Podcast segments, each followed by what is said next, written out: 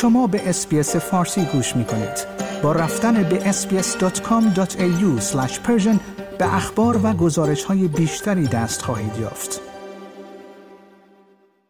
در پی سرکوب خونین اعتراضات در جوانرود واقع در استان کرمانشاه خبرگزاری رسمی جمهوری اسلامی ایران تایید کرده است که نیروهای نظامی و امنیتی به سوی معترضان شلیک کردند.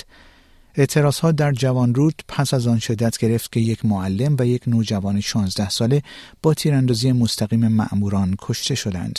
در پی این حادثه نیروهای امنیتی برای متفرق کردن و سرکوب مراسم خاکسپاری پرشمار کشته شدگان مجددا به شلیک گلوله جنگی به سوی مردم متوسل شدند.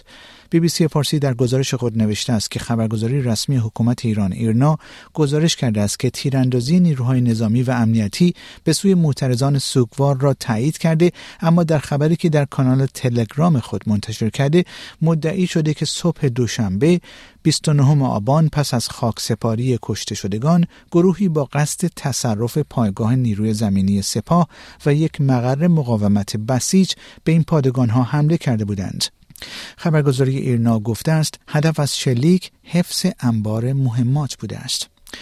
در همین حال دولت آمریکا در واکنش به برخی گزارش های منتشر شده در مورد سوء استفاده مقامات امنیتی جمهوری اسلامی از آمبولانس ها و مراکز پزشکی برای سرکوب اعتراض ها از همکاری با شرکای خود برای پاسخگو کردن جمهوری اسلامی خبر داد.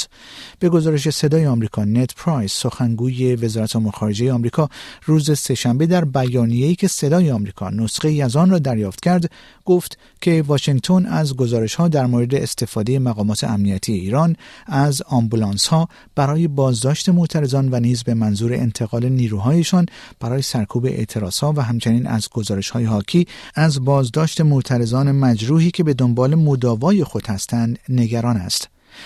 از سوی دیگر عبدالحمید اسماعیل زهی معروف به مولانا عبدالحمید امام جمعه اهل سنت زاهدان چهارشنبه در توییتی به اعتراضات در مناطق کردنشین ایران نوشت کردهای عزیز ایران رنجهای زیادی را از قبیل تبعیضهای شدید قومی، فشارهای سخت مذهبی، فقر و مشکلات اقتصادی تحمل کردند. آیا منصفانه است که اعتراضشان با گلوله جنگی پاسخ داده شود؟ و در همین حال کانون نویسندگان ایران نیز روز گذشته در بیانیه‌ای سرکوب سازمان یافته مردم بیدفاع شهرهای کردنشین و دیگر شهرهای ایران به دست نیروهای امنیتی جمهوری اسلامی را محکوم کرد در این بیانیه آمده است آنچه امروز بر مردم کرد میگذرد ادامه سالها سرکوب و شکنجه سیستماتیک حاکمیتی چهل و چند ساله است که با اقلیت ستیزی و ایجاد ناامنی و دستگیری و اعدام مخالفان سعی در یک پارچه سازی زبان و باورهای مذهبی و آینی دارد.